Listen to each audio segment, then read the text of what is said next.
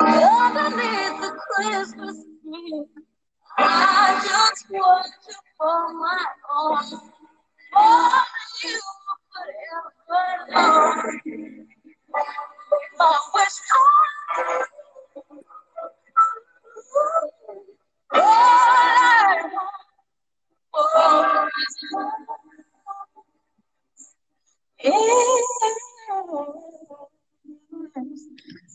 You're talking sports, it's the matchup. Mickey here with Zizzy. I'll be cutting it up. Just a couple athletic enthusiasts. You know what it is. The Mickey Zizzy podcast. I know that all y'all want for Christmas is us because we are back. What's going on, everybody? It's the Christmas season. What's up, Mickey Hines? December 1st. The snow December is not 1st. falling yet, but the Christmas spirit is in the air. I love. All the The Christmas energy. It looks beautiful. Oh yeah. Anyway, what is going on, man? Talk to me. You know, life is good. Uh, just living the life, watching a ton of football, watching on the basketball. You were correct. Uh, the boy Anthony Edwards went first. Mello, Lamelo went Yeah. third. So I got to give Yeah. a shout out to you there. Uh, great NBA draft. They did a great job there. But uh, this whole episode, you already know. We go Absolutely. back, we go back. We have a lot of football to talk about. Yes, so I know we're gonna cover we're gonna cover the last three weeks. We got some recap, obviously, to talk about. Obviously, I might even have some hot takes. Might might be talking some some injuries. Might be talking some scores. I, I don't know. We're, it's gonna be interesting, but we're gonna be talking about individual teams. So I know you already have a list over there. I got a little list as well. Start it off for us, big guy. So, no better way to start out week 10. I've been itching to talk about this. The catch, the Hail Mary, the one of the best catches I have ever seen. Sorry, Odell, move over. DeAndre Hopkins, like I've said, is the best receiver in the National Football League. With two hmm. seconds remaining, goes up, call it the buzzer beater of football, and catches the Hail Mary to beat a very good Buffalo Bills team to make them a legit contender here in the playoffs. This Cardinals team is so fun to watch. Like I said, we're becoming a Kyler Murray podcast. You put me on earlier on this year, earlier in our episodes. And granted, he had 245 for one touchdown. Not amazing by any means, but you know, it's uh he also kind of got carried by your uh your old young blood Kenyon Drake from Miami. But uh DeAndre Hopkins, 127 yards, one tutty at the end. I mean, we're talking Cardinals here, and it's uh it's really good here in week 10. I mean, Yeah, I'm all right. So in week 10, I mean, they win the game. It's on a Hail Mary. Obviously, we're on the Kyler Murray train, but let, let's slow down the roll. I mean, yes, he scores three touchdowns total, but let's be honest, that one th- passing touchdown at the game, like you're like, like that's all D Hop, and he's going up and he's just manhandling every DB out there on the Bill on the Bill side The of the three. ball. how many three dudes? Yeah, exactly. And like, I know that we like to talk about who the best receiver in football is, and a lot of us believe it's Michael Thomas. But like, as seasons progress, and obviously Michael Thomas has dealt with injuries, like, I don't know. Do you got to look at D Hop? You got to look at DK Metcalf. I mean, there's a couple of them out there right now. Tyreek Hill, uh, obviously, but we'll get to that at a later time in another week. But still, this Cardinals team in general, I put them at five for a reason. They win big time games. They're a good team. They're pretty dang good. And like you said, Kenyon Drake, when he shows up like that and they have a rushing game to back everything, like everyone knows Kyler Murray might be able to get some rushing yards. But when Kenyon Drake carries it on and averages six yards a carry, like I don't know. They got playmakers on the outside of the ball. You've got DeAndre Hopkins, Christian Kirk can go deep. Obviously, you have Larry Legend, and then Kyler Murray's going to do his thing. Yeah, he only had one touchdown and he had a pick, but he still ran it for 61 yards and two scores. Like, yeah, I'm with you. The Cardinals are a real are a real team and a real competitor, and they beat a real team and a real competitor. Let's not sleep on the Bills now. Just because they lost this game, like they lost on a hail mary. and in all reality, they they won everything except the last second. So, I mean, No, you're saying all out of the good things. The Buffalo Bills are a legit team. They're probably going to win the AFC East, like I've been saying. Now I know you probably have some other controversy there. yeah, But- eh. This is a playoff Bills team that the Cardinals beat, so that means they can hang with playoff teams. But What you didn't think they could before? I, not in the beginning of the year. Uh, I I was- was at the beginning of the year, but still, I mean, it's they've been growing on everybody now. They're six and course. three. They've been they haven't been asleep. I beg to differ because now we get into week 12. I mean, uh, week uh, 11, my apologies, on the Thursday night football game. Now, against the Seahawks, which the Seahawks are another playoff contending team, another great team. The Cardinals are really going through a tough schedule here, uh, middle of the season, middle like third. But uh, once again, I mean, Kyler Murray goes 269 for yards against the Seahawks, two touchdowns there. He didn't have any rushing this time. He only was held to 15 yards rushing, which is actually kind of big lately. D Hop was kind of held. He only had 50 yards on five catches. I mean, this Cardinals explosive offense kind of got slowed up by the Seahawks defense. I thought the Seahawks defense was supposed to be bad. Um, when Russell Wilson, who was a front runner to the MVP at one point in time, was only threw for less than 200 yards and two touchdowns, and they still won the game. Like that's kind of tough to do. But uh, I mean, this was a more of a defensive game. I mean, 28-21, but Cardinals did lose by seven to a very good Seahawks team as well, similar record to the Buffalo Bills. But I mean, that kind of shows like, all right, they're on the opposite side. They're not there yet. Well, I mean, obviously, every a lot of teams have kinks to work out, and like you said, they're going on back to back games. They're coming off a game where they just had to win on it. They just won on a hail mary, or how everyone likes to say it, the hail murray. Um, but I mean, when you're coming off an emotional roller coaster like that, like that takes a lot out of you, and then you got to turn around and face another MVP candidate at quarterback. Like the Seahawks, after winning this game, are seven and three. They came in with the same record. Um, these guys are five and zero at home and the Cardinals are having to go play that. Like, so it's it's got to be. I, I mean, I mean, with with the Cardinals, there's not there's a lot of still good things that you can take away from it because I mean, I don't know. You're the first person that I've seen have a game combined for 49 points and say that it's gonna that it was a defensive game. But yeah, no, I, um, that's crazy to say, but I, I I felt like it was. Really? I mean, I mean, I guess by the standards of the teams, because these are two teams where you're not expecting the defense to do much if you're saying that. But let's not act like the Seattle Seahawks, especially in this game, don't have it. Like, it's not like they don't have players on their defense. I mean, you got Jamal Adams, you got Trey Flowers, Dunlap's out there, KJ Wright, Bobby Wagner is still, I mean, Elite, elite. Yeah, elite. Like, come on now. So they have players, and they can sometimes individual players can step up to have bigger games and make the overall defense just a little bit tougher from day to day. It's a statement game. I mean that that also can play a factor, but I, I mean I'm not going to say it was necessarily a bad game by the Cardinals. They just got beat by another good team that if they all make it to the playoffs, which I still believe they should, um, it could be a potential playoff matchup down the road. I'm not knocking the Cardinals for losing that game. I mean, they just had they're one and one in a two game tough stretch basically through these two weeks. So I, I didn't see too much going on wrong with it. The big issue I had actually, if anything, was the fact that Kenyon Drake bounced back with a 29 yard performance. Like if we're gonna if they're gonna be the elite this elite team that goes out and does serious damage in the playoffs, I think that even though Kyler Murray's great, they can't just rely on him. And I think that for pretty much any team except the Kansas City Chiefs. Shows we're moving on to the next week with this Arizona Cardinals. Go to next week. They play New England. This is a not really a must win, but a winnable game by any means because the New England Patriots are definitely on a we'll say a down year. Murray, guy I've been hyping up, the guy I've been loving, the guy I would love to bring home to Mama and Papa Hines, but uh, yards, one interception, and then his rushing game, which we know he can rush, five attempts for 31 yards.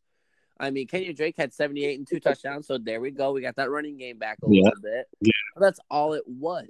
So was this a, just a good uh, Bill Belichick coaching game against their elite players, that being D Hop and Kyler Murray? Or is this the Cardinals showing their true colors? Are they letting the wings fly here? I do not think so. I think somehow they'll bounce back and find that prolific offense that we've seen all year. But this is also kind of a game you got to look back at like, ooh, we definitely should have had that one. A 51 yard banger from uh, Nick Folk for winning the game. I mean, it's another close game the Cardinals are winning. So if they play well, they're going to win by 10 plus points. We just got to see if they're going to flip the switch here and Kyler Murray's going to play like he was in the beginning half of the season. Yeah, and that's the name. That's the name of the game of football. But I just love. For a second, I'm glad you followed it up with that because for a second I was sitting here like, I love how we're going to build them up this whole beginning of the podcast and just tear them down like it's it's over. No, it's not over. Now, did they blow this game? Should is this game a game that they should have won? I agree with you 100. percent Now, Kyler Murray didn't have a great game. You only have 170 yards. You don't throw a touchdown. You got an interception. You're only running for 30 yards. But I mean, it's Bill Belichick, and he's a mastermind, especially on the defensive side of the ball. And we've seen if any team limits the Chiefs as as good as anybody, it might be the Patriots. So they know how to limit mobile quarterbacks that have strong arms. Like they can do that. Um, but when Cam Newton is throwing nine of 18 for 84 yards and two interceptions, like when your defense is keeping the passing game that to that much of a limit, you, you have to capitalize. You have to win that game. And especially when you've taken, when you're just coming off of a loss against a good team that's playoff bound, you're playing against this AFC East opponent who's third in their division and not really looking like they're going to be making a playoff push, at least in my opinion. So th- these are the games that you have to win. This is definitely an upset. I am sure a lot of us picked the, the Cardinals and the Pickums in this game. I think one person chose New England. Yeah, but still, like this is this was one of those games where like you got to expect the good teams to bounce back from, and I don't know, mate.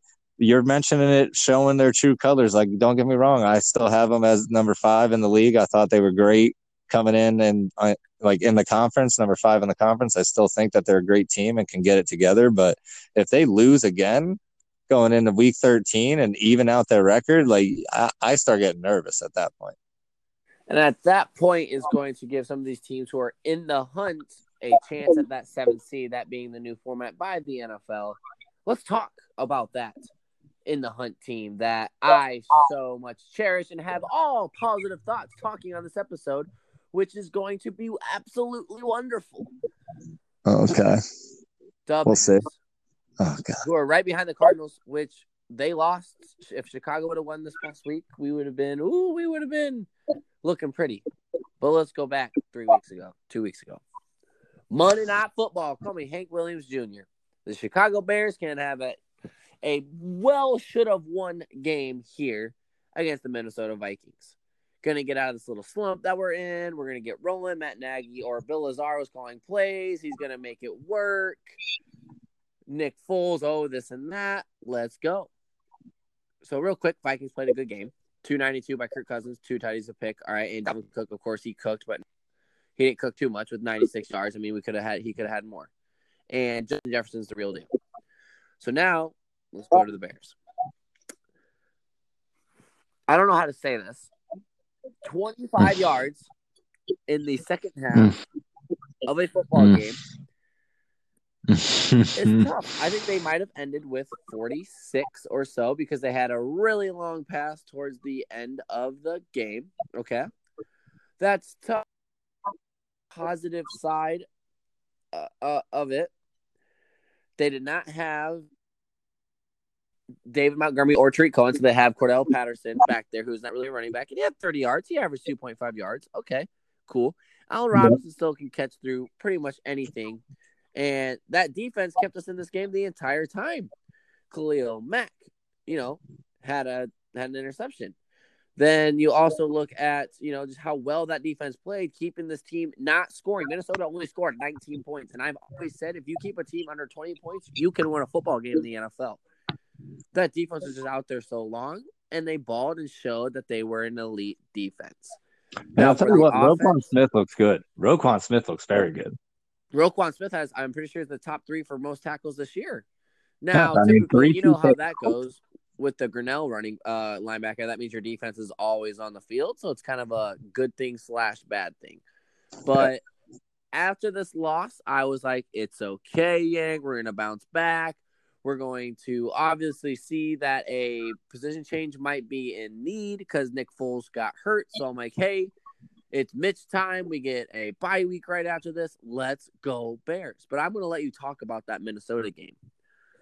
Yeah. So, I mean, uh, at this point, it's a toss up, Mickey Hines. I don't know who the best quarterback on the roster is. I, I don't know. Okay. I've been arguing for Nick Foles the whole time. And honestly, when you're talking about accommodations and awards or whatever a recognition, you just have to say it's him because he won a Super Bowl. But you're right. He's just he's just not supposed to be a starter, I guess, at this point. I but at this but I I don't know who's going to be better. I don't know what it is. I feel bad because yes, this defense again keeps a team under 20 points, which in the National Football League is all you really ask for from a defense because your offense should score enough to at least compete with that.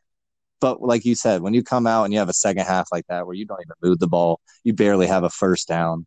I can't remember the number of first downs it was in One. the second half. One was it one? Before the last two. drive. Yes, I was going to say two, and I think it was just because of that last throw. But either way, when your third down efficiency is two for 11, you go for it twice on fourth down and you don't get it. Like they, they had no capability of moving the ball. And it was pretty hard to watch. It's a pretty big game. They're falling at that. They're like, they're at that point, the losing streak continues. And yes, now the quarterback question comes into play because I don't, I don't know because at, when you look back, maybe this whole season you have to start blaming on the head coach if it continues to go south because he did pull Mitch when you guys were what three and zero, Yep. three and one, yeah. And I mean, sometimes even though it may look ugly, you don't pull you don't pull them when it comes out when it when the end result is still successful. So maybe that's something we'll have to start thinking about and discussing as we move forward through these uh, next few weeks and talk about some other games that they had with some unfortunate results. But um, I'll leave that to you. Yeah, it really stinks, but it's okay. Positive vibes, positive vibes. Starting out five and one, you cannot blame that on a coach. You got to say, "Hey, good job, coach. You started out five and one. When you lose four straight games, you go five hundred. Oof, Oofda." But there's no better chance, Dizzy. Week eleven was a bye week for them. Perfect before playing their arch rivals, the Green Bay Packers. Getting ready, getting Mitch even a little bit more healthy because I know he had a shoulder injury during the Saints game. Let's go bye week and oh, another prime time game. Are you ready for Yeah. Sunday night football? Call me Carrie Underwood. Love Sunday night football. Love watching it. But Alan, uh, Alan, Chris were not there. Chris Collinsworth, Al Michaels. I was a little upset. Tony Dungy is great though. You know you can't hate on the man. But uh, so that was a little. I knew it was all going to be a little difficult from the start when I didn't have my two boys announcing the game. Now let's move on to that bear, uh, to that game. the vibe. It's the vibe throwing it off. Yeah, positive vibe. Oh god. I'm going to start with real quick. The defense did uh, give up, and I think this was the game that the defense didn't almost win it, or the you, you showed that you know if that defense is, wasn't as good as what they have been the previous ten games, it wouldn't be five in the hunt. So the positive outlook here, Mister Zizzy, is that defense will play better, and this was their fluke game. This was their trap game. This is the we Okay. weren't ready. We overlooked I- them Yes. we came in with a little bit too Yeah. much like okay but zero quarterback hits on aaron rodgers you have to get a touch or a push down of aaron rodgers because aaron rodgers is very good and you have to get some kind of pressure on him so that's kind of the positive notes in the defense which obviously led to the score of 41 to 25 which i do not like seeing but it's okay positive vibes now offense something finally clicked. I know you can say, oh, the second half they finally turned it around. That first drive they drove down should have got a touchdown. Allen Robinson had four feet, boom, boom, boom, boom, fell down, the ball finally fell up. That's a catch. I'm sorry. If you take two steps into the end zone and dropped the ball, it's the same thing. So that should have been a catch. And Dez the Bryant. fumble, the fumble for Green Bay, and they returned it for a touchdown. Should not have been a touchdown because Mitchell Trubisky almost had his face ripped off. And I watched the game before that. Patrick Mahomes got doinked in the head, like with a palm of a hand on the top of his head. And they called that a face mask roughing the passer. But Mitch Trubisky's over here getting deheaded, call him the headless horseman. Like, come on now, refs. But I'm not going to blame. I will never blame a loss on the refs. My last positive point about this before I let you weigh in on the Green Bay Chicago showdown here. Mitchell Trubisky out through Aaron Rodgers in yards, 211 to 242. Okay. He also threw a lot more times, but that's okay. He had three touchdowns and yes, two interceptions. One of the interceptions, two of them actually were both on him. Very dumb throws, double. One was triple cover. It's like, Mitch, come on, you got to know that. But obviously, I knew that one interception was going to come. Hadn't played. He's only played 11 quarters this year. Yank, like, he had to get the rust off, and I knew that was going to happen. Okay, we knew that going in, but I mean, that's better offense we've had in the past three weeks. That was the first offensive touchdown since the Tennessee Titan game. That was three weeks ago, Mister Zizzy. So that Mm. totally shows you that this is the quarterback we need. Three touchdowns, looking great. David Montgomery somehow Mitchell being in the pocket makes our running game better. David had a hundred yard game, nine yards per carry. Like that's amazing. We probably should have ran the ball a little bit more. And Al Robinson showing that he is a uh, two touchdowns. Like the offense is clicking, and that's so positive. Look at these final what five games. If we go five and up, also being in that hunt and possibly taken away from Kyler Murray's uh, Cardinals. But what do you guys say about that? I know it's a lot to digest. Yeah, no, that's it's a lot to digest, but um, I'll keep. I'll just go at a few points. So first off, of course, I will actually agree with you. I think that they got Dez Bryanted. I think that was a catch. And I think obviously, like flow of the game, things could have changed or been different. Um, another thing though, when it comes to the fumble or and like with the comparison to Mahomes, well, that's just that's what happens when it's the golden child Exactly. of the NFL.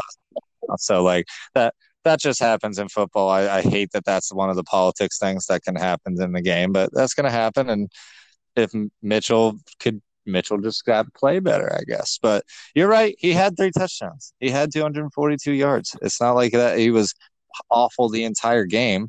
It's just that he had two bad interceptions. He has other turnovers. He's still wild with the ball, but I will stop with the whole Nick Foles versus him, at least as the starter. You know, like at least for this season, Mitchell Trubisky probably does need to remain the starter and at least gave their offense a spark because you're right. This was the fluke game for the defense. This is the game where it's like, I mean, the defense has been, in my opinion, quite dominant for at least 85 to 90% of the games thus far, if thus far, if not all of them. And then you're going against an all time Hall of Fame great Aaron Rodgers, who goes off on a really good hot start of, of all things too. So like, I mean, they had a bad game. Did they let up? Yes, obviously a lot, but the Bears were still able to put 25 points on the board, and that is encouraging because anytime you score north of 20, you give your team a chance to win. It doesn't really matter. Oh, yeah. Sorry about that. But um, it doesn't really matter as long as you're able to put points on the board. It was an improvement, I thought, offensively, even if a lot of the points came late in the game.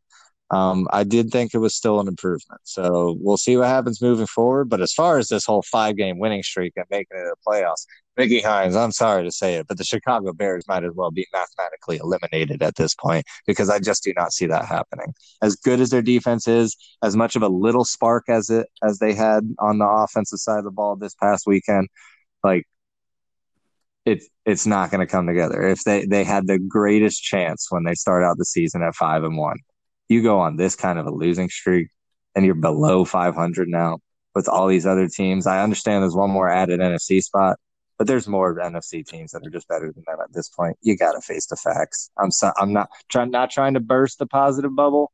I just want you to smell the realistic flowers. Well, I am smelling from your realistic uh, flowers, your realistic garden, because you finally got some sense in you. And the this is the first time a quarterback for the Chicago Bears has thrown three touchdowns since week three. That being Nick Foles' uh, fabulous uh, bench coming off the bench, balling out against the Falcons. Which, like we said, he's the greatest say one backup of all time. Yes. If you guys did win five straight, would you just have to keep Mitch as the starter going in the playoffs? Yes. If I was you, No actually, no, actually, no, you keep him in as a starter. But I think I might actually hope, not seriously, but like that he Yeah. maybe gets removed from the game at any reason, just so Nick Foles can do his playoff run. No, and that's I mean we that's what we talked about earlier on in the year as well. But I'm, I'm just looking back, and there was scores when the Chicago Bears only had 11 points. They only had 10 points. They only had 17, and we somehow won that game. Another with 20. This is the most points we've scored since the Atlanta Falcons game with 25. I mean, Mitch Trubisky is the answer here, and it's obviously showed the running game's better. So positive vibes are through the roof on the offensive side, even though we lost. So I'm loving it. I'm let's go five in a row. I'm smelling the realistic flowers. All right, all right. At least it, you're not over too over the top right now, so I'll I'll I'll give it for it. I'll give it to you. I, and my last thing about that is we play Minnesota, Detroit, Houston, Jacksonville, and Green Bay. Two of those games will be tough. Three of them are very winnable games. The Vikings again because they already beat us, and same with Green Bay. But Green Bay's week 17, they may not be playing their starters. That's an easy kind of getting game. But I don't know with rivals and whatnot. Moving on though, my last team, I'm going to keep it to three tonight. That's so fine. get this show on the road. No, no, you're good. is the Tampa Bay Buccaneers, which you have been hyping up so much. Uh, just saying, who's the number one team in the NFC right now? Who uh, who's who's correct? All right, all right. Hey, that's fine. That's 13 fine. weeks? That's oh fine. yeah, yeah, I am. So let's go back in our time here about the Tampa Bay Buccaneers. Now the Buccaneers smoked the Carolina Panthers. Rojo had the 98 yard rush. They're looking good. This was a great game. I think after that loss, if I stand corrected, let me stat excuse me, stat check myself real quick. Yeah, after that blowout against the Saints, which we were like, whoa, watch out. Okay. So they're back against Carolina. Then we get to week 11. Let's see what this Tampa Bay team could do. Ooh, lost a tough one by three to the Los Angeles Rams. Now, the Rams are a, a good football team, dare I say. Um, I'm kind of a little torn, like if they're good or not. That defense ferocious. Shout out my Manchester Worst going again, blocking Aaron Donald. Uh, Jared Goff still has the game. 76 for two touchdowns, granted two. Hold it 262, and the run game was ghosts again. That hurt that game with Jared Goff kind of going off. And then we'll talk about oh, we are yeah, week 12. Yeah, week twelve. My Bucks yeah, Chiefs. my apologies on that. I had a little fluke. Uh, No, you're but, uh, good. yeah, and then we get into the week 12. All right, Tampa Bay's going to come back. They don't like losing back to back games. Which was the big thing that I'd usually like to point out about them. So And what was the score from last week? 27 24. What was the score this week? 27 24. After being down because Tyreek Hill absolutely torched that first quarter. They looked like us out there, is he trying to break our own records and our magazine. Patty for real. was putting on a show. He said, Yeah, you talk about someone else being MVP. Yeah, psych. And 27 24. Granted, the Bucks came back. They shut them down the second half. I think the Chiefs took their foot off the pedal during that game, though. They're kind of like, Oh, we got it. Tyreek Hill has, I think, 200 yards and three tutties or whatever, two touchdowns in the first quarter. 270 yards and three touchdowns. Yes. Yeah, that was his total. Like, that's just phenomenal. And Patty Mahomes, Yes. 462 by three. It's kind of passing the torch game here for Tampa Bay, which kind of stinks because we're trying to hype up this Buccaneers team because they got so many yards. But I mean, Tom Brady, 345 for three TDs. If he doesn't throw those two picks, I mean, they're in business, you know? And Rob Gronkowski finally came alive. It's his first 100 yard game. I would say Evans looking finally came with those alive, two but- tutties. And that defense is still solid. I mean, they only held the Kansas City Chiefs to 27, which I know I'm saying that's a lot. But when you hear the stat line of 270, three touchdowns by a wide receiver, you think the score is going to be a lot different than only 27 points. So I do not think the boat is sunk for the Buccaneers. I know they're seven and five, and they're a little, you know, if some of these teams in the hunt kind of catch fire and they don't, Buccaneers might be a little worried. But I don't think they should worry at all. They're going to be um, sailing pretty well here moving forward. They have a bye week to get everyone healthy, to get everyone ready, and then they got four games to really decide what's going to happen for their future. And I know they play the Vikings in week 14, and I'm just going to show you week 15 before I let you talk about the Tampa Bay Buccaneers. And then they play the Falcons. So, I mean, two winnable games coming up to really solidify their playoff spot. But we will see. I'm really confident about the Buccaneers, even though they have that two back to back losses. And it's just got to be Bruce Arians and Tom not fighting. And Tom Brady's got to play Tom Brady ball. It's worked. He's the GOAT. He's the six uh, Super Bowl rings on his finger. He knows how to play. He knows how to win. So, I mean, you got to play Tom Brady ball. Yeah, and I think that's why all I would really say is is there any cause for concern?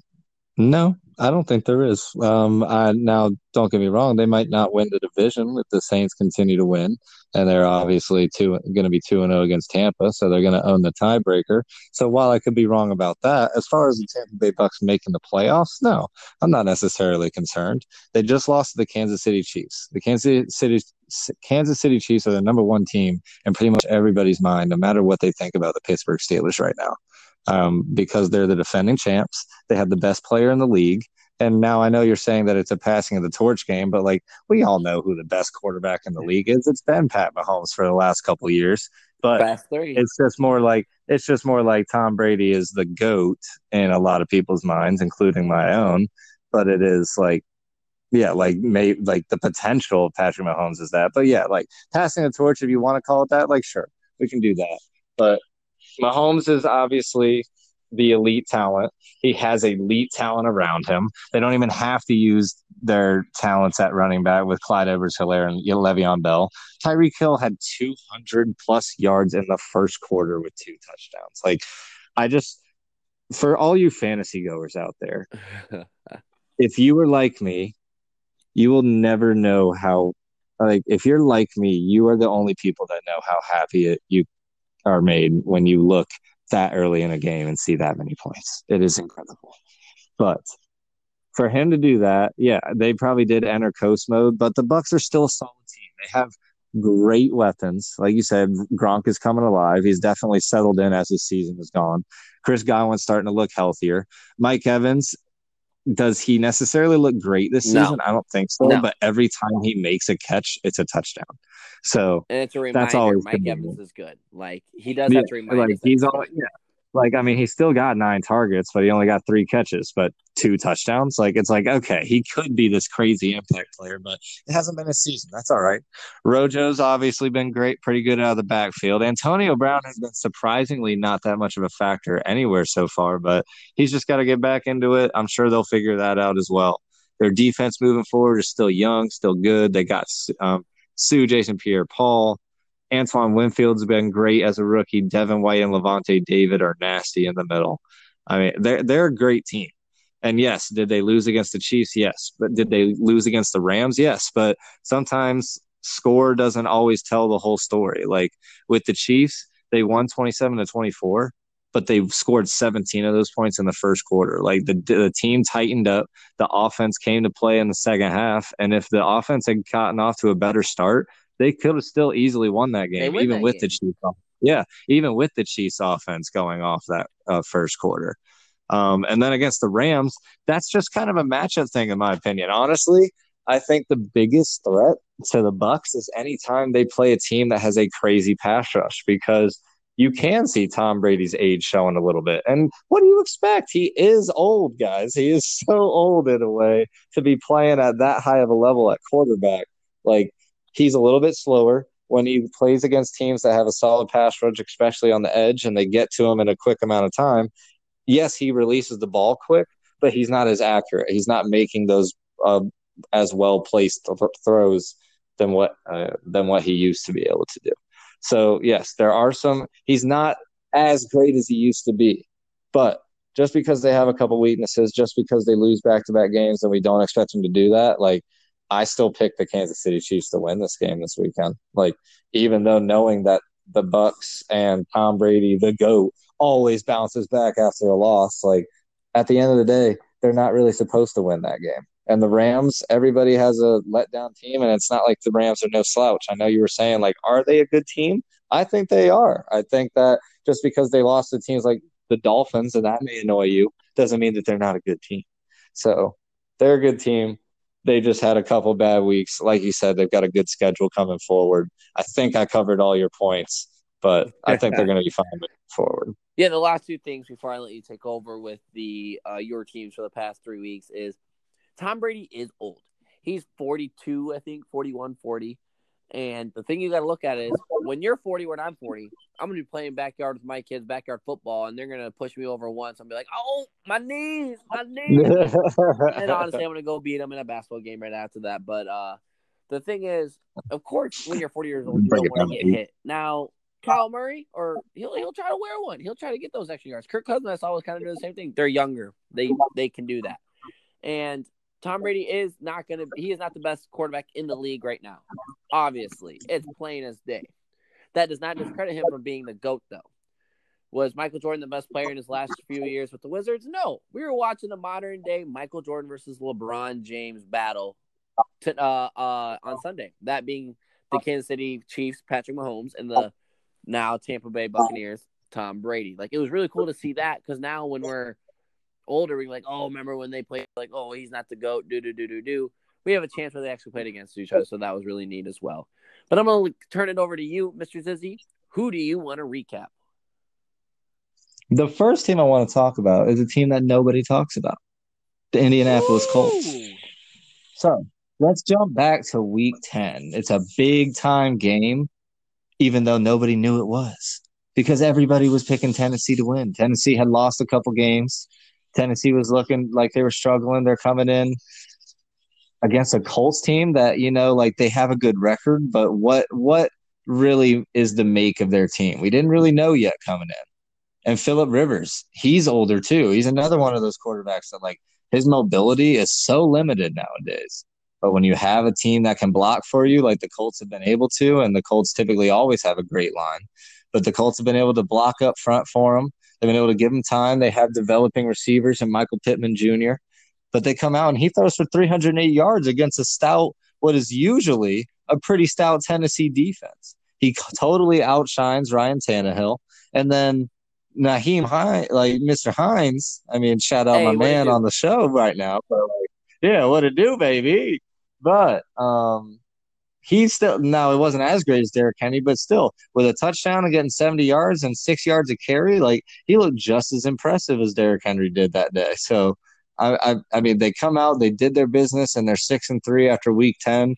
Like this was a team that now they've got a big game going forward against the Packers in week 11. And if they win that game, like this is the most untalked about serious title contender that we would have to get into. And of course, we get into week 11, and what did they do? They shot the world. That's all that they do. They come in, they take the Packers to OT. OT, everyone loves an OT game. And now, while I picked the Packers because Aaron Rodgers is a bad man, and I was one of those people that's been sleeping on these Colts, they were able to pull it out. And now they're seven and three. They made themselves a serious title contender. I mean, 288 yards and three touchdowns by Philip Rivers. Like, who is this guy? It's San it's San Diego revived. Like, who cares about the Los Angeles Chargers? This is San Diego Chargers revived. And they and so like he's been playing really well. Jonathan Taylor is still, uh, I mean, he's obviously emerging, but he still has his games where he does really well as the workhorse in the backfield. Again, Michael Pittman Jr., the leading receiver, a young talent that's developing. T.Y. Hilton can always be a threat at any time as long as he stays healthy. Like, this is a real team. And then we move into the last week um, that we've been recapping this week. That would be week 12. And let me pull it up real quick. I believe it was. That's it. Huh? What'd you say? Blowout. Yeah. Yep. And then they play the Titans again, and everybody's super hyped up. Hyped up. Now, I don't know about you, Mickey Hines. I'm never the fan of going back to play the team that you just whooped their butt. Like I, like I don't know what it is, but usually a team comes back with like a vengeance. It's not that it's not fun. It's not that I'm not ready for it. It's just you know that every person on every play is coming for you because you got to redeem yourself after the way that the Colts beat the Titans two weeks ago. But they come around and stop the Colts when they're riding high. Everyone's starting to talk about them being a contender for the first time, and then that's how they represent. I just again, it's there. I love the Colts this season. They're a crazy story. They're seven and four. I think that they're still going to make the Oh, no playoffs. I know that you're talking about. I, I I I I think that they just might, but I'm not. I'm not sure. It, it's tight in the AFC, but with uh, having seven spots, it's it's possible. It's possible. So they're at seven and four, and they're tied with another team that I'm going to go talk about here next. But your thoughts on the I'm Colts? really happy you did bring them up. Like you said, we typically don't talk about the Colts because there's kind of that team that, you know, been winning games. Now, let me digest some of that. Like you said, the uh, week 10 game, that being against the Indianapolis, uh, the, my apologies, the Tennessee Titans. Yeah, we all thought t- uh, Tennessee was going to, you know, ride, you know, uh, easy win here. And they, they didn't. So, I mean, the biggest thing you got to look here is Derrick Henry still had over 100 yards and a loss. Like, he's still going to do him. He did, granted, he didn't have a touchdown. Philip Rivers did throw for 300. Like, Yeah, Philip Rivers but- is but showing, whatever. like, ooh, some young uh, Philip Rivers. Let him go. And yeah, he absolutely outplayed Ryan Tannehill. The reason why they won this game, though, Mr. Zizzy, is the Colts are probably the ah, second best, third best defense in the league there in the top three, no doubt. DeForest Buckner, bad man. Darius Leonard, I'm pretty sure he was a he has some awards under his belt as well. And Xavier Rhodes from Minnesota. Like these are three just dudes like common household names on the defense, which you know typically defensive players don't get as much love. Sorry, Zizzy. I mean, but these are dudes that are. So it's true. I think It's the true. defense is leading this Colts team. This Colts team can hold a very high powering offense. Tennessee Titans to 17 points. Like we've seen Tennessee been balling lately. All right. Then we go to week 11. Let's see if my point stands here on the defense that is rolling, like you were saying. The Green Bay Packers. Granted, they gave up 31 points, but they did their job enough to give the offense a chance to win in overtime. Some free football. Everyone loves free football. And beating Green Bay. Oh, I love when Green Bay loses. And once again, I mean, Philip Rivers, three touchdowns, one interception, he, and same as Aaron Rodgers, but Rodgers beat him by about 30 more yards. And it's just phenomenal to see that this team can win even when the score is 31. So the defense didn't do as well. And the Colts still won because their offense finally came alive. That's exciting. It was a very big game. And then we get to the one that you were just talking about. Derrick Henry said, Move over. I know you have the third best, second best defense in the league. Move. I'm going to move. I'm the king. King Henry for sure. As a running back, once upon a time, I absolutely love seeing a bad man just run over the Indianapolis Colts defense for three touchdowns, 178 yards. I had him on my fantasy team. You were talking about Tyreek Hill. It's also nice having Henry rushing for 100 yards per game. But, I mean, this man, I don't get why he's not in the contention for MVP. MVP's kind of became a quarterback uh, award, but Derrick Henry said, "Move over, Colts. I'm coming through." And you still just can't discredit the Indianapolis Colts, though. I mean, 295, two touchdowns for Philip Rivers. Granted, Philip Rivers loves throwing interceptions. And T.Y. Hilton finally kind of had a good game. I remember two or three years ago, he was the fantasy, you know, Lord, we're all going to get him in fantasy first pick, second pick. So you got to look at that as well, that some of those dudes are coming alive. But I mean, that defense, I'm sorry. Tackling Derrick Henry's hard. I know Darius Leonard had, uh, I think, 10 total tackles, a sack, and tackle for loss. But uh, I'm really happy you brought the Colts up. They're going to make the playoffs, no doubt in my mind. I see them. I, I you know, pencil in, the, in um, shoot, give them a pen, pen, pen them in. And Indianapolis Colts might be a, a force to be reckoned with in the playoffs if they if their defense balls out like they can. Yeah, I mean, I, I agree with you. Their defense is again like pretty much their entire team. I think Yeah. underrated. They're built around possibly the best Yeah. middle linebacker in the game right now. At least, at least young talent wise. This guy is young. Darius Leonard is the real deal. And I mean, yeah, it's Derrick Henry. We're talking about this guy that when we're looking at the MVP award, like the MVP award stands for most valuable player every single game that we come in, you know Derrick Henry's getting his this season. Like you you know it's coming. And he get he gets triple yard like triple digits in yardage even in the games that they lose. He produces, he comes in, he does his job, puts the team on his back, scores points, makes sure that the offense does enough to make sure that they win the game. That's exactly what you need and it's the definition of valuable when you're talking about the award. Might not be the best player in the league, might not be the best stats wise, even though his stats are still very, very good. Um, but at the end of the day, like when it comes to value for a team, I agree. Derrick Henry is that guy. And so when you, we talk about the last game out of that series where they got stomped when all the momentum was in their favor, yeah, that's a big blow to them. But they're still seven and four. They have a great look at playoffs, and they still have a great team to build behind. Obviously, when we talk about the two wins that they had before that, one of them was against a team that they just got blown out by. So it's not like they can't compete or beat with them or beat them. They're a very, very good team. So yeah, I'm totally with you on that. Colt, Colt, Well, Colt should make it. It just depends on how their tight the schedule, though, they AFC play race the Texans, gets. they play the Because Jaguars, and I think they play the Falcons. If I was looking at it, so I mean they have an easier schedule coming up, winnable games. Oh, the Raiders, that one will be tough, but I mean they have those two teams where get them a nine. Okay.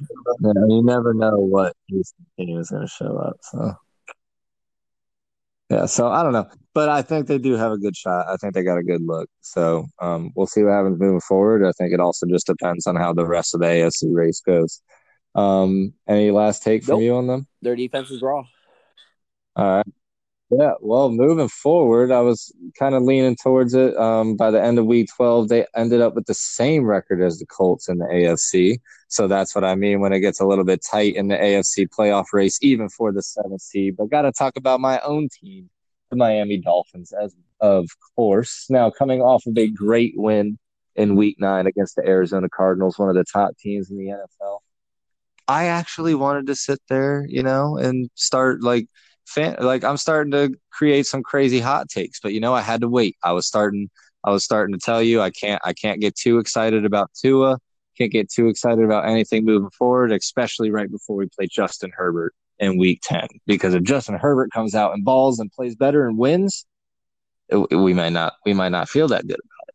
But nonetheless, we come out in week 10 and the Dolphins do win the game against the Chargers 29 to 21 they increased their win streak to five games in a row. Justin Herbert did have two touchdowns, it's 187, but only 187 yards. Still threw an interception because our defense, for some reason, while they'll allow people to get a bunch of yards, they're great at t- turnovers at the last second, and that's all we need. Um, our rushing game offensively for the Dolphins with our new emerging Salvon Ahmed with 85 yards and a touchdown on the ground. Obviously, Tua not doing anything crazy, but again, no turnovers, no interceptions, continuing continuing to put the ball in the right spot and helping lead the team get to another win. That's always helpful. Uh, obviously, Jakeem Grant, DeVante Parker, Mike Gesicki, we know what they're going to do for us out there at the receiving core. They're just never going to necessarily overpower you. DeVante might on a good on a good game from now and every now and then, but always consistent. It's all we need right now. We'll get another receiver in free agency. It's coming. But after that, you know, we're what six and three. We've won five straight. We've beaten teams like the Rams, the Cardinals, other teams that have been competitive again, like the Chargers, who are the king of one possession losses. Again, they had another one against this Dolphins team. But I started to sit here and think, are the Dolphins like the fourth best team? No. In the NFL? And that was just based that was just based that was just based off of the heat of the moment, the fact that the, the Cardinals were hot, the Rams were hot again. And these were teams that had all fallen to the Dolphins. No matter how close the game is, you they lost. And so you're starting to think this is a defense that creates turnovers. Their number, I think they're tied for first or second in turnovers for defense this season. They've got a quarterback now who wasn't turning the ball over because Tua's now had six touchdowns to zero interceptions in his career, which is always great.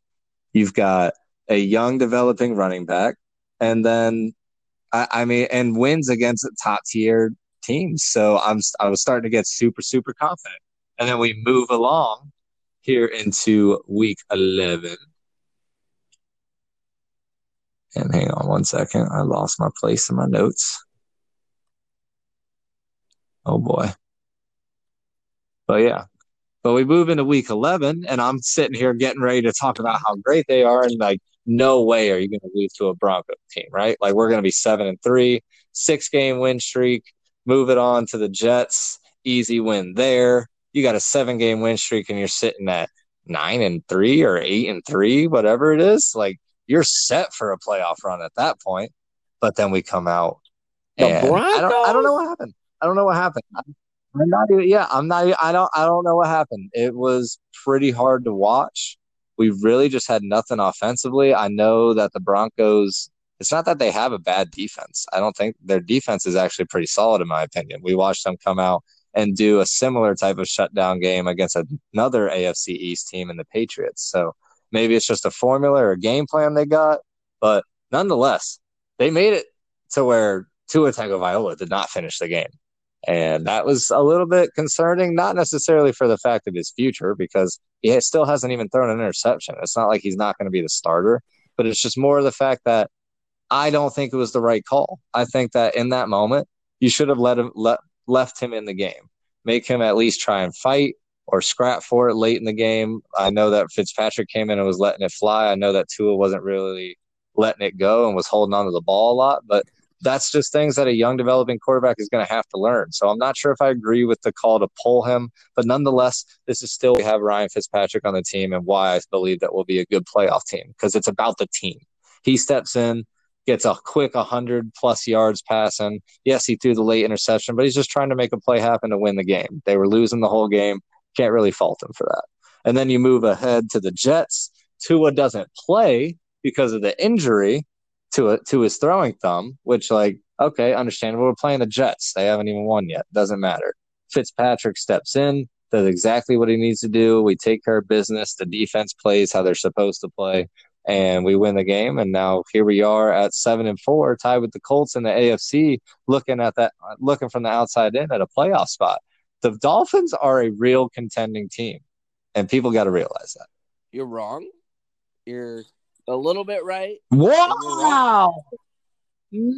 Wow. Just instantly you're wrong? Instantly? Not even like So I, okay. the one thing that you're kind of right is their defense is good. I'd give them top seven, top five defense in the league. I mean oh, they allow yards. That's what scores But- points, right? Exactly. Yeah, exactly. It's about I mean, the that's score. I'm saying that they are a great defense. Okay. So you said week ten. Let's go to week ten. They did have a good win over the Chargers. Justin Herbert held him that many yards, like he's been balling. Potential rookie of the year. Yes, I'm going to say that was a good win. Uh, should have won though. All right. Moving on to week eleven. Yeah, Week eleven. yeah. The Denver Broncos. Homeboys didn't even have a quarterback this week. Like that franchise is not good at That was this week. That I was mean, this Drew week. Lock's playing for his job and whatnot. So I mean, I get that.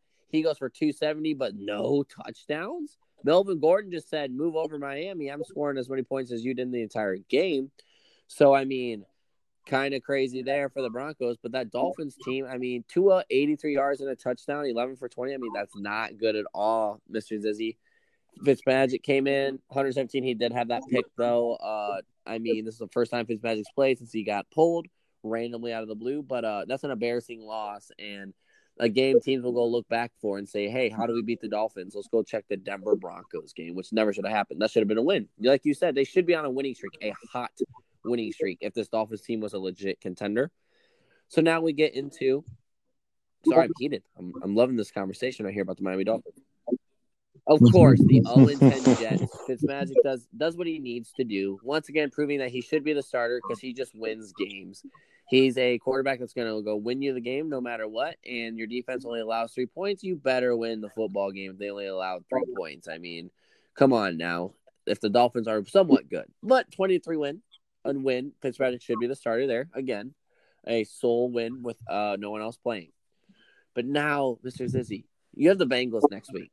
All right. Okay. Should win. Let's go eight wins. All right.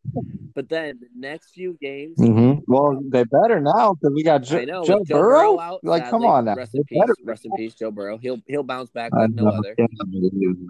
He will. Yeah, He you will. know. Let me know if you need any tips. But uh, week fourteen, Kansas City. All right. Good luck, Zizzy. Sorry, Miami's taking the L on that one. They're gonna keep on rolling. All right. Then moving forward, they have the Patriots, which I mean, New England, you have to play them twice, you know, and it's tough to play a team twice, you know, and the New England might be fighting for a spot as well. Then you have the Raiders. The Raiders are a good football team. They're just inconsistent. I think Miami's going to really have to game plan for the Raiders. All right. Then going to week 17, which potentially could be putting them into the playoffs, they have the Buffalo Bills. So, the three of those games in the next four uh, next five are going to be so challenging for this Miami team. So you really need to make sure you have to upset two make the playoffs, in my opinion. So you're saying they're gonna make this playoff push. It's gonna be tough. That Denver Bronco win would have ooh, I think would have edged them in, penciled them in, but uh I am not sold. Now, if they upset, which I mean it's it's possible with this Miami team, they'll make the playoffs. They have to upset three one of the three of those teams that I mentioned. That is why you're wrong. Only one. If it's Oh, only yeah. one, I feel if very confident somehow Kansas analysis. City or the Okay. Raiders or the Bills, like they're in. I think those are Well, the Raider, the Raiders are like you said. I feel are inconsistent when you're looking at the future down uh, their future schedule down the road, and you don't know which Raiders team is going to show up. Obviously, that's all that you really have to think about with that. Um, with the Bills, it's a divisional game, and it's going to be a game that could very easily even decide the who wins the division. So that game is going to be a toss up either way. It's going to be competitive. I don't think that you were saying it wasn't going to be, but it's going to be a close game, a toss up either way. They may not be favored, but I like their chances there. You always like a divisional game; it's close. The Patriots, typically, we always split a game with them. If I'm being honest, so I kind of expect that to happen. Um, again, especially with one team, they're going to be playing pretty close um, proximity um, as far as like the weeks that they play each other. So that whoever loses the first game, it's going to be fresh in the second game. So you never know. Um, but the Chiefs always a scary game, but I'll, I, I may just be believing. I, I believe I Oh, believe no in doubt. every game for the rest of the season because they do they do have a real chance of being a playoff push, and I do think that they have a real shot at at least upsetting one of those three teams because I think that the rest They of the games to. they I mean, should they win to as they're supposed to. Push. And if they do, then I believe you. Yeah, Yeah, they will. yeah, I mean, I think yeah. it'll be solidified by then. But I mean, they have to do that, and then I'll buy in on Miami making the playoffs. But I, good luck. Yes, but moving on. So the last team that I wanted to talk about wasn't really like it's not it's it's the Raiders, you know? It's the Raiders. And it's simply just because they're another team that I just I don't really know what to think about them anymore. They're 6 and 5. They've had great wins like the Chiefs early on in the past they go through these this series of three weeks and it's again ups and downs. So let's talk about it. We'll go in reverse order this time. But we got in week twelve, they are blown out Blown out. by the Falcons, forty three to six. Like I'm talking absolutely blown out. And like I picked the Raiders to win that game. I put I actually put money on that one because like I don't know, it's the Falcons. While they're always unpredictable when it comes to doing anything, like I felt confident about the Raiders coming into this game. But to only score six points against a Falcons defense that usually is pretty porous and then get drilled for 43 on the other side, like they made they made Matt Ryan look like a superstar. They made everybody on that team look like a superstar. The defense looked like a superstar, which you never hear that in Atlanta. But you've got that. And then in week 11, you're looking at them and they're playing a game against the Chiefs where right before this game where they get blown out, they're playing this super, super close competitive game against the Chiefs, which in my opinion, they honestly blew. Like I thought they had the Chiefs again. And then it comes down to a late game heroics by the by the greatest player in the game today. And like you kind of expect that to happen, but Mahomes, when you're dropping 350 yards and two touchdowns, like it is what it is he's got some of the best weapons around him. They can come back at any point. They can score on any drive. It is what it is. But when you have a chance to beat a team like that, you have to take advantage of it because not only is it a confidence booster for your team moving forward, but it would have put them in such a good playoff position and then maybe been a had a different carryover effect to go into the next game. I don't know. Maybe they felt a little bit deflated after losing that, and that's why they got drilled by the Falcons. But either way, those two games, those back to back losses, they take them from being a team that was six and three to now being six and five. And I'm not really going to get into the week 10 game. I didn't really even look at who they played from that. But those two games, I was looking at this Raiders team like a serious threat. They've beaten the Chiefs, the only team to do so the whole season. They have an offense that has a Derek Carr at quarterback that has been uh, an MVP candidate before. So you know they have people that can play. You've got receivers around them, a defense that's playing eh, but enough to do well. And now they lose back to back games and they're six and five in a tough division and a tough conference. I I don't know. I don't know. Your thoughts? We talked about how they're inconsistent. Well, Zizzy, in the past three weeks, they've done every single way you can win or lose a football game. Blow out the Broncos, thirty-seven to twelve. Derek Carr, though, who I'm a, I'm a big fan of Derek Carr. I always have been. He's from I think Fresno State. Wow, I don't even know what college he's from. Yeah, he's from Fresno State, and he only had 154 yards in that game. Mister Zizzy passing. Now he sat in the back seat of the car and let Devontae Booker and Josh Jacobs go for a total of four touchdowns and 200 yards rushing. I mean, the rush game was unbelievable, and that defense took care of business. And Drew Lock might lose his job because he threw four picks, one touchdown, and your Miami defense somehow lost to that. So moving going on, so they blew out a team. Then you talked about that Kansas City team. For some reason, the Raiders are licking their chops every time they play the Chiefs because they are the closest to beating them and have beat them. Now they've done it twice. Like I said, it's very tough to play a team three times. If they meet them in the playoffs, being that seventh seed or whatnot, and Kansas City does not get that first seed, I am scared as a Red Kingdom fan. The Raiders love playing the Chiefs, and they always will play. They lose a close one. That's another way they lose or win. Okay. Then we get into week 12. The uh, atomic bomb the Falcons laid on the Raiders 43 to 6 here. And you said you made them look like all stars. Um, no, the defense just played like the 85 Bears defense. Now, the Falcons offense 185 for two touchdowns for Matt Ryan. That's not good stats. And then their best running back was Ito Smith with 65 yards and a touchdown.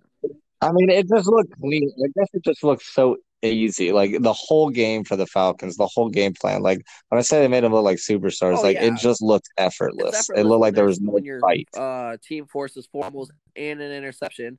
Like that's a pretty big deal. I, Oh, that's yeah. a pretty good defense. Derek Carr was looking like a mess out there, and teams are going to be looking at this game. Ooh, the Raiders lost by this much. What? And their kicker, the U guy, Yo guy, had five field goals. I wish I had him on my fantasy team. I need him actually in one of my leagues right now to score me 15, but uh from a kicker. But the Raiders need to definitely wipe this week 12 game away and move on forward. They got the Jets. Now, Zizzy, I am so tempted. If they lose, Jets. J E T S. Jets, Jets, Jets. I'm they might get their win, but I don't think. Raiders laid an egg two weeks in a row. They're too inconsistent, consistently good, if that makes sense. They're too good at being up and down. That they're this is their up game, you know. So I'm sorry, Jets fans. I don't think they're getting the dub against the Raiders. And then you move on for them. They play the Colts, which we talked about is a playoff team. I think they lose to that. I think that's their inconsistent game. So I mean, the Raiders might not make the playoffs, and that's kind of crazy that they beat the potential best team in the league. So hopefully they got to win some tough games coming down here to really earn that playoff spot. And I mean, like I said, if they play the Chiefs in the playoffs, woo dog, yeah, I put my money to the bank on the Raiders. But uh, they got to get there, and it's gonna be a tough road. It's not gonna be easy pickings. Um, Sometimes you hurt me when you bet against the best players in the game. You got to give people I props, props. man. Only Come team to beat them on, this year. but yeah, I mean, yeah, I get that. But when it comes down to a playoff time and the defending Super Bowl champ and MVP, you ain't gonna give him his, give the his props no in that but I moment. mean, it's the inconsistent Raiders. you ain't giving the him the props. inconsistent Raiders. Raiders. Anything's possible. Oh, anything's possible. Okay, 2008. Um, but yeah, no, that's really all I had on them. I just think that they're one of Oh, the more interesting stories as well as we go to continue, just because they are so inconsistent. Like it's actually just kind of fun to watch, watching them blow somebody out and then get blown out the following week. It's pretty crazy. But um, for me, other than that, there was just other things to touch on, obviously, that have happened the last few weeks. Like we touched on it earlier, Joe Burrow with the season-ending injury. Obviously, hope he gets back and is able to like um, be back for Week One. But even if he's not, I think he'll come back stronger than ever. He was doing. He was a very like candidate for Rookie of the Year. He was playing very, very well.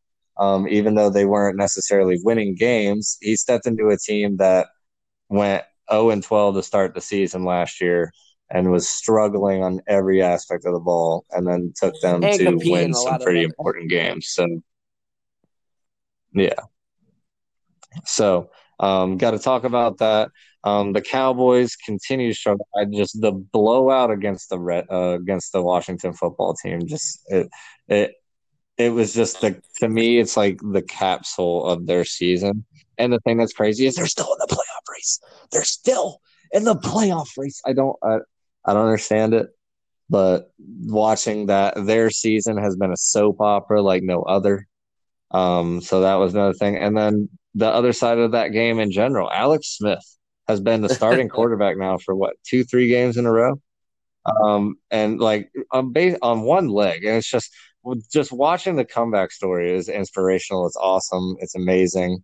Um, to anybody that ever gets injured or goes through any crazy traumatic experience, like power to you. Like I, I know it takes support, it takes a lot of courage, it takes a lot of things like that. But I mean, power to every person like that, and power to that story. It's inspiring, but to watch them come out and then drum the Cowboys, it was it was something to watch. So those were my little like knickknacks to just, Just, throw to in go on, on about You your knickknacks, totally uh, agree. Joe Burrow's going to bounce back like no other. He made the Bengals compete. I mean, not great, but I mean, he's going to be a good quarterback here in the NFL. And then you talked about the uh, Dallas Cowboys as well. Uh, somehow still in the playoff fight, and like the Giants, the Giants are winning that division with a no Sa- Saquon Barkley at a four and seven, whatever record they have. That's incredible. A six and ten team might go to the playoffs, and that's gonna make me real sad if the Bears go like eight and eight and whatnot. But the last thing you said, the Washington football team, uh, pulling off dubs. I mean, they're starting to win a little bit, show a little bit of light. Now, granted, they have a tough schedule coming up. They play uh, slow up Pittsburgh team this next week. They might pull an upset. I could see it. Washington might pull the upset because of the short schedule preparing for the Washington football team, and they're playing for playoff hopes. So they're going to be playing with a lot of energy. And like you said, Alex Smith is uh, queuing in his inner Mickey Hines with this great comeback. Uh, a lot of good things you said right there about people coming back from injuries. And Alex Smith is a story that if you ever need motivation, go check him out. The man was about to lose his leg at one time, and he's coming out balling and just playing his dream. And I love seeing his family in the stands cheering him on. But uh, that's just on your little quick uh, Yeah. knickknacks right there. Yeah, I mean, and then I mean, you brought up even another one. Even like the Pittsburgh Steelers are undefeated, but this whole game between them and the Ravens, like let let's just move, throw it away. In my opinion, like, we're having them play at Woo! three forty five on a Wednesday. Like, come come on, now, guys. Like that's different. That is the that is the undefeated team in the NFL. Like to me, that's almost disrespectful. You gonna play three forty five on a Wednesday and then come back around and have to play on Sunday? Like NFL, like we we don't care about this team. Like, come on now. Like I say, scrap this game as crappy as it is because even though like it's a big, it's not necessarily playoff implication, but like it's a big rivalry game, and these are two big elite teams where even I don't even know. That's the thing though. I don't even know who would play if the game is played. I don't even know who's going to be eligible at this point. So that's another little crazy topic to get on, but. I'll rant Oh yeah, my forever. closing remarks here, Mr. Zizzy, is first off, thank you for everyone for listening. Shout out Matt Lewis, coach, head coach for Oshkosh, for coming on the uh yep podcast. Yes, Hunter Wright, amazing interviews. Bay guy, corner football player. Fun to have him on. Yes, and big, thank you for all big, the uh, support and whatnot. I know I've been hearing some good things, and we just love doing this. We say it every week, but we give content you. The pickums are going really well. Actually, Ben Alger is taking a commanding lead by four games over Mason Davis. And I think Hunter Wright's in third, and you and me are sitting at that fourth, third spot, right in the mix as well. So uh, we're about nine to eight games behind. So it's gonna get interesting here in the Beat the Mickey Zizzy podcast. NFL Pickums. We'll keep you updated on that next time. So thank you so much for all the support. Let us know if you want to be on the show or hear any cool segments. We can also change that up for you as well. We love to have you on if you want to be on, Mr. Zizzy. If you're talking sports, it's the matchup. Mickey, who is Izzy? Are we cutting it up? Just a couple athletic enthusiasts. You know what it is. The Mickey Zizzy podcast. Have a great night.